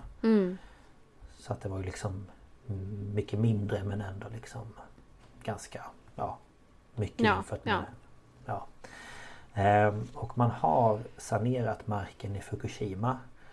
Men trots det så har alla inte kunnat flytta tillbaka. Nej.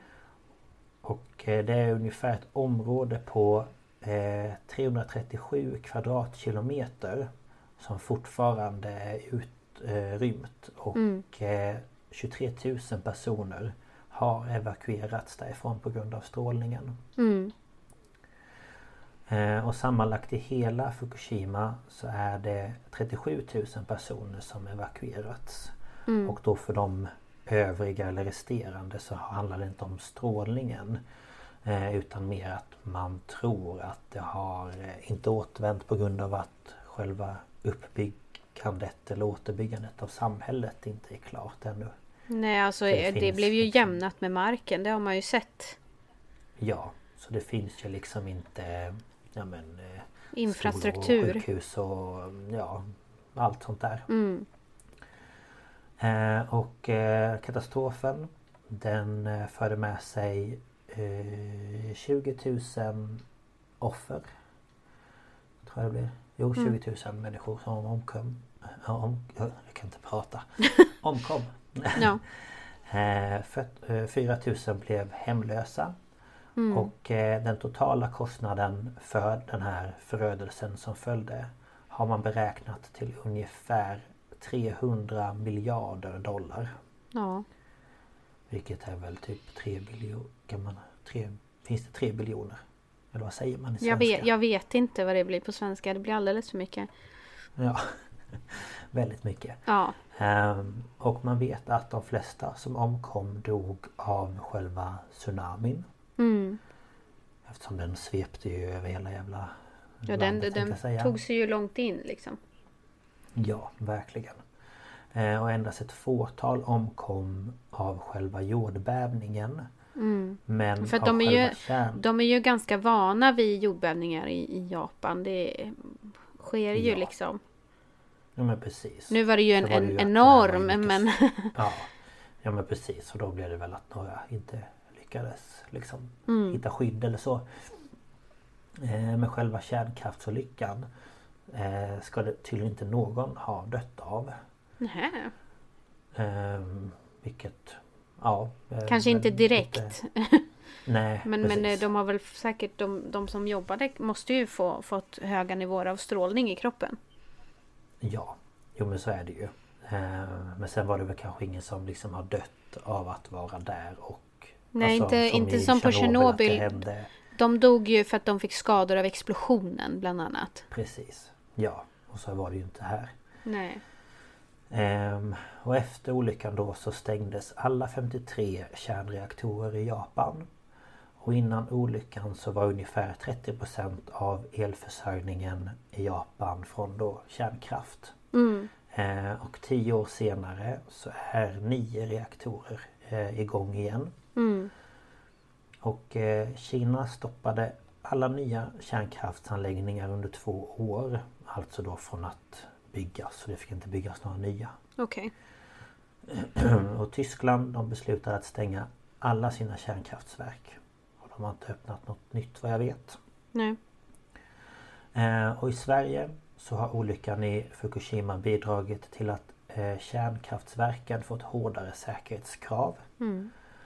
Och i EU så gjorde man tester av alla kärnkraftverk i Europa för att försäkra sig om att eh, alla då skulle klara av händelser som slår ut flera enheter på ett och samma verk. Mm.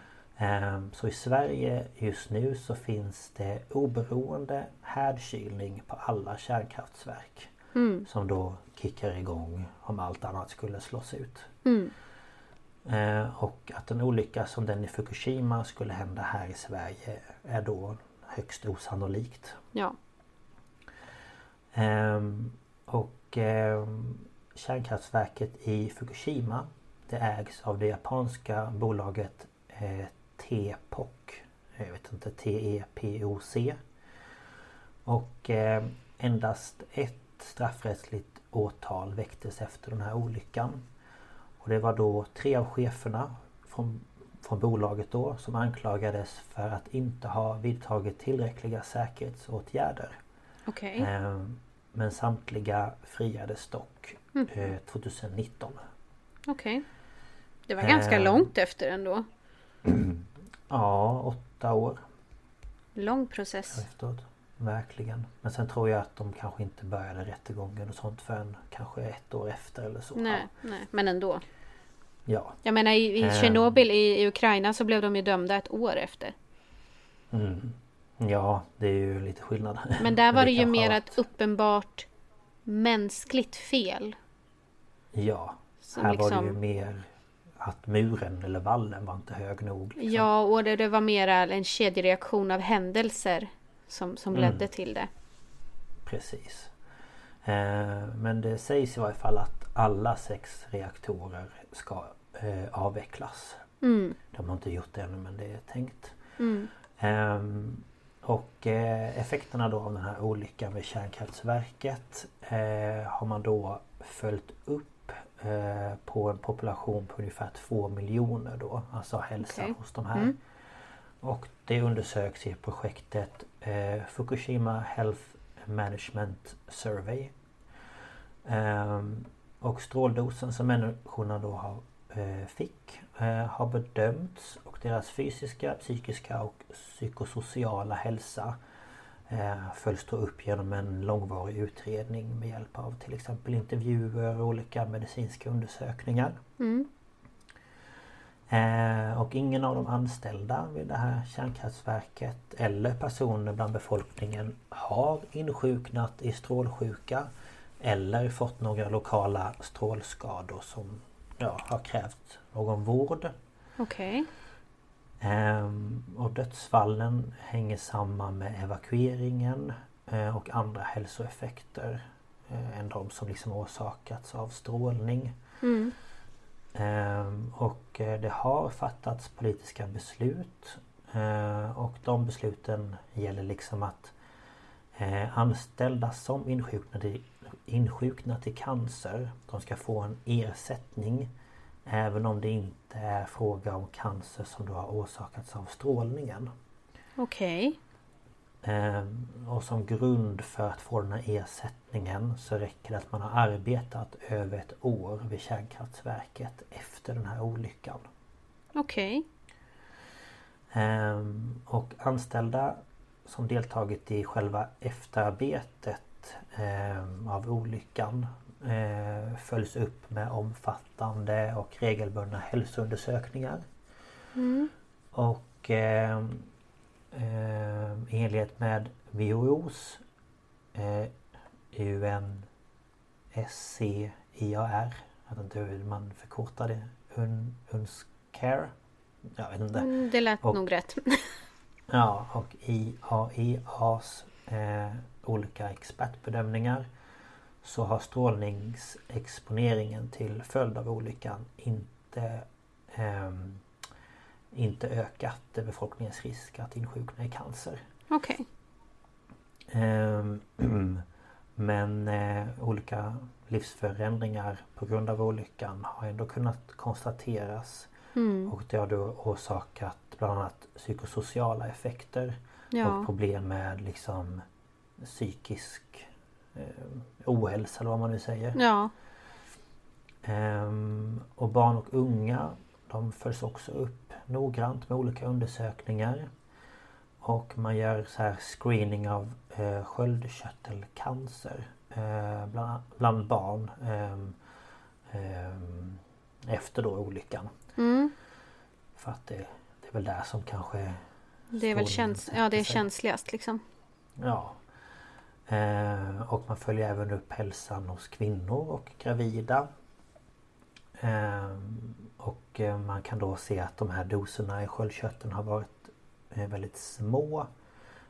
Och man har fortfarande liksom inte kunnat bevisa att ja, men antalet fall då av sköldkörtelcancer har ökat på grund av olyckan. Utan Nej. det kan liksom vara naturliga orsaker. Mm. Ehm, och ehm, man har även då som jag sa eh, undersökt gravida eh, och man har inte kunnat fastställa eh, någon skillnad i antalet död, eh, dödfödda, eh, antalet missfall eller olika funktionshinder Mm. jämfört med förut Nej. eller i andra regioner av landet. Mm.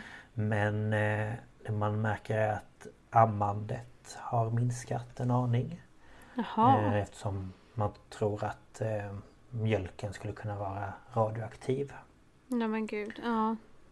Ja, och även antalet graviditeter minskade till en början. Ehm, och eh, även antalet avbrutna graviditeter Mm. var större än tid. Alltså Mm. Det var ju samma abort. som efter Tjernobyl. Ja, ja men precis. Ehm, och år eh, 2014 så var antalet självmord i regionen högre än tidigare år. Eller i, än i andra regioner i Japan. Det var väl för att de förlorade så mycket antar jag. Precis. Ehm, och då jämfört med resten av befolkningen så led ju då de anställda vid kärnkraftverket eh, av ökade psykiska problem. Ja. Ehm, och mycket i det låg ju liksom i att de både hade förlorat sina hem men även upplevt diskriminering på grund Mm. av att det här då hade skett. Mm. Även om de inte kan hjälpa det liksom. Nej men och så blir det väl att folk kanske antagligen tog avstånd från dem för man trodde att de var radioaktiva. Nej men precis. Så de blev Så väl liksom eh, väldigt... Eh, ja, men, de fick sånt, och ja liksom- men de fick väl uppleva ett, ett visst utanförskap liksom. mm, ja men såklart. Och det sätter ju sig i, i psyket. Såklart. Ja. Ehm, och för närvarande så pågår uppföljningsprojekt som då ska ge ny och mer omfattande information om de här olika hälsoeffekterna av olyckan. Mm. Och eh, speciellt då de psykiska och psykosociala effekterna. Eh, och efter olyckan så har man även i resten av världen inlett eh, olika forskningsprojekt som då Mm. undersöker de här socioekonomiska och so psykosociala eh, orsakerna eh, av följder då i samband med, med strålning. Mm. Eh, och det var det. Ja. Mm. ja, det är obehagligt det där också. Det här är ju en, en händelse som, som vi kommer ihåg. Ja, gud ja. Hur kör man det? Ehm, Ehm, det jag hade en bekant också som ehm, bodde i Tokyo vid det här tillfället. Och jag var ju rädd att han skulle ha skadats av jordbävningen. mm. Ja, i det jag tittade och läste så där så var de ju oroliga till en början om det var så att de skulle behövt eh, evakuera alla i Tokyo för vad skulle de göra av alla? Ja, det är ju typ ju hela Sveriges befolkning i en stad. Ja, och de var lite såhär, var ska alla ta vägen Mm. och hur kommer det liksom Hur långt kommer det sprida sig Mm. och mycket sånt men som tur var så behövde de ju inte det. Nej, och jag tror att Ehm. den, den skillnaden man ser mellan Fukushima och Tjernobyl är ju tiden. Mm. Att man, man har här- utvecklat andra metoder, man har mer kunskap. Ja, och Ehm, andra liksom eh, och sen var det väl det att för det här Det har väl också med, med tiden att göra att Sovjet kunde hålla det här hemligt och inte berätta för någon. Mm. Eh, jag tror för första kanske inte Japan hade gjort så på samma sätt. Och sen så kunde de ju inte på grund av sociala medier och så vidare. Nej men precis. Och nyheterna Ehm. det kom ju ut på en gång. Ja, och speciellt eftersom det startade med en, med en jordbävning. Det är ju också en annan sak. Men, eh, men eh, jag tror mycket att, att det hände senare gjorde att skadorna blev mindre. Mm, ja det tror jag också. Och sen eh, också att det var liksom olika Vad ska man säga? Det orsakades ju på olika sätt. Det Mm. andra var liksom en Det var ju, mäns det var ju mänskligt fel liksom. Ja. Medan Det här var ju inte det. Inte bara i alla fall. Nej alltså den, de kan ju inte styra över att det kommer en 14 meter hög våg mot dem. Nej men liksom. precis. Ehm, Det enda jag var lite osäker på, jag läste lite om det här med Med hur de ska liksom rena allting och att nu har de förmodligen kommit fram till att Det är ingen fara med att släppa ut de här resterna i vattnet Vilket jag blev lite såhär, jag vill inte bada där då Nej men eller hur? Ehm, Typ de har ju lagrat Nej. det här farliga i vattnet i så här havsvatten som de har liksom Pumpat in. sökt rena Ja. och nu ska de kanske släppa ut det i havet. Ja, Men... ehm, nej, jag vet ja, inte. nej, jag, jag är ju som sagt var väldigt rädd för det här med, med strålning och så vidare. Inte, inte Ja. strålning, alltså vi, vi utsätts ju för strålning normalt. Men det här är Ja. liksom Det är ju farligare strålning och det är en annan, alltså det, det blir annat liksom. Mm. Och jag, jag det blir så himla rädd för det är ju någonting vi kan inte, vi, vi, vi människor kan inte behärska det här liksom. Och det är ju ingenting som Ja, men vi lägger det i en låda och gräver ner det och så försvinner det. Utan det här har ju en nedbrytningstid på tusen, kanske tiotusen, hundratusentals år. Ja. Ja, Och det är ju det, liksom- den stora diskussionen här i Sverige nu är ju slutförvaret. Och vad jag vet Mm. så har det ju landat att det ska vara i Forsmark. Och då gör man ju speciella kärl och där har man ju diskuterat om det skulle vara koppar eller vad det nu ska vara för material. Och så har man ju då som, man, man, man stoppar dem då långt ner i jorden. Ja. Eh, Ja. För att alltså det, det, det är ju det också. Det är ju inte bara använda det och sen stänga av och gå. Utan du måste ju... Det slutar ju inte avge den här farliga strålningen för att du Nej, slutar nej. använda det. Nej, såklart. Och det är ju det som jag tycker är så...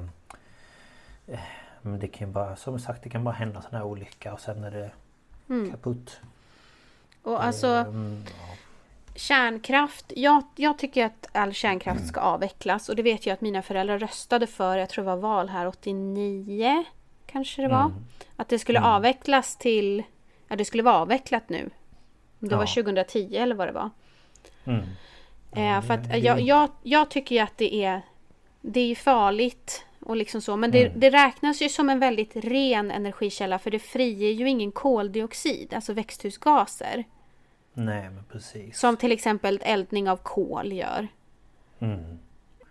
Så det, det, Ja, det, räknas ju så- som en väldigt ren energiproduktion. Ja. Och eh, jag kommer ihåg, jag var eh, eh, en extra resurs på, på grundskolan där jag bor. Eh, Och de hade sån här karriärdag. Så de fick träffa olika. Och då kom det en från Forsmarks kärnkraftverk. Och han målade ju upp, jag satt där, jag kunde ju nästan inte hålla tyst vet du. Han målade ju Nej. upp det här som framtidens energi. Och det var så bra. Och det var så säkert. Och här ska ni jobba. Det här ska ni göra. Så här. Och jag, jag höll på. Jag satt bara där och bara.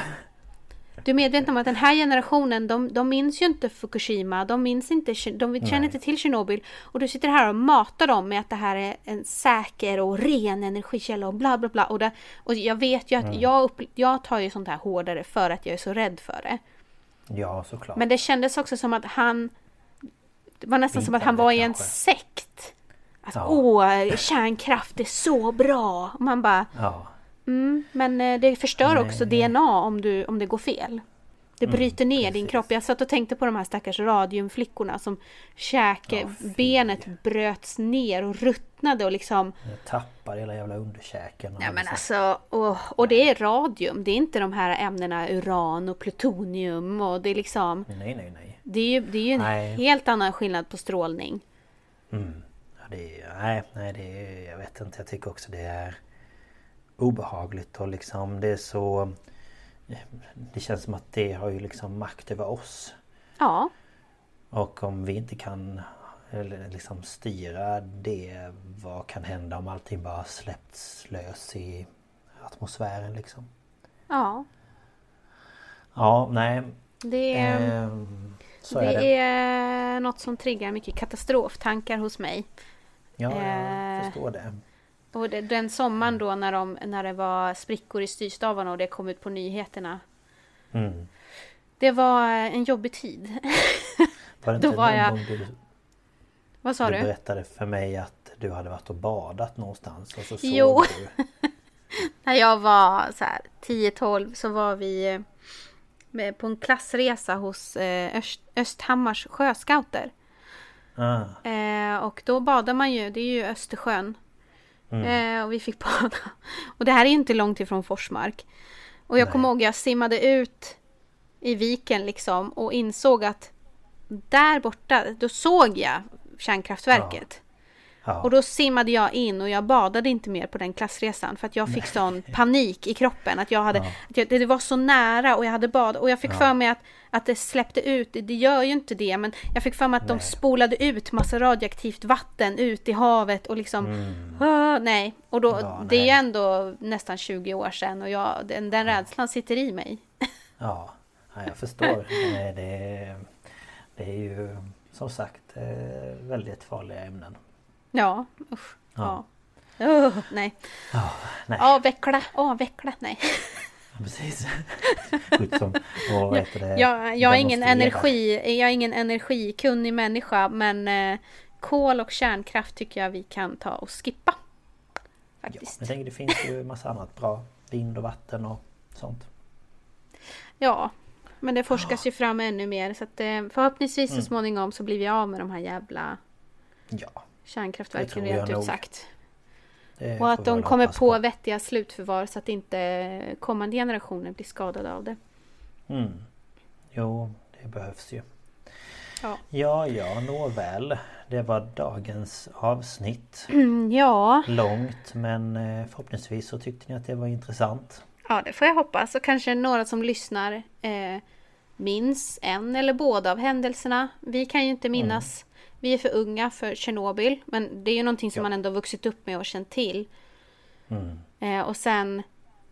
Jag var ju 19 när eh, Fukushima hände. Skulle fylla Jag var ju 20 månaden 21. efter. Ja. Nej, jag skulle fylla så. 19 månaden efter. Um, mm. Så det kommer så. ju jag ihåg. Men, eh, men ja. Uh, ja. Visst gör man det. Ja. Oh. nu får jag andas ut när jag har pratat ja. om det här. Ja. ja, eh, ja. Om det är någon som har några kommentarer, synpunkter eller tankar, kanske minns någonting Eh, så får ni gärna mejla oss på staphalspodcast.gmail.com eller skriva till oss på Instagram på staphalspodcast.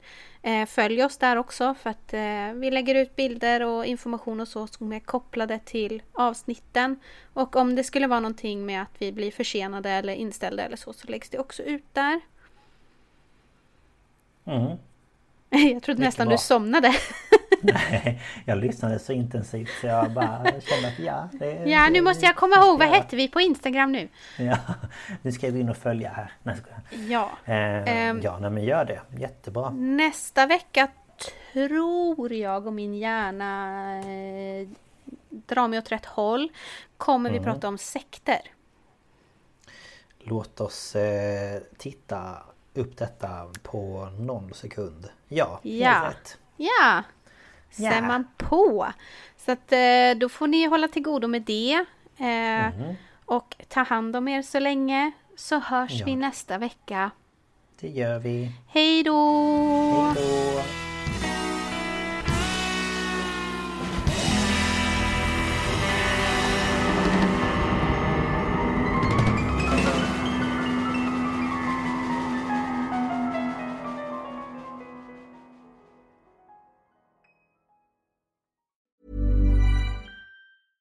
Even when we're on a budget, we still deserve nice things. Quince is a place to scoop up stunning high-end goods for 50 to 80% less than similar brands.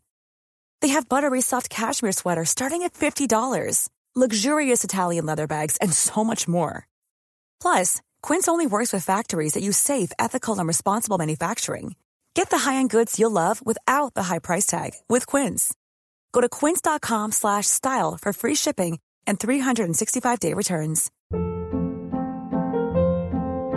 Hold up. What was that? Boring. No flavor. That was as bad as those leftovers you ate all week. Kiki Palmer here, and it's time to say hello to something fresh and guilt-free. Hello Fresh. Jazz up dinner with pecan-crusted chicken or garlic butter shrimp scampi. Now that's music to my mouth. Hello Fresh. Let's get this dinner party started. Discover all the delicious possibilities at hellofresh.com.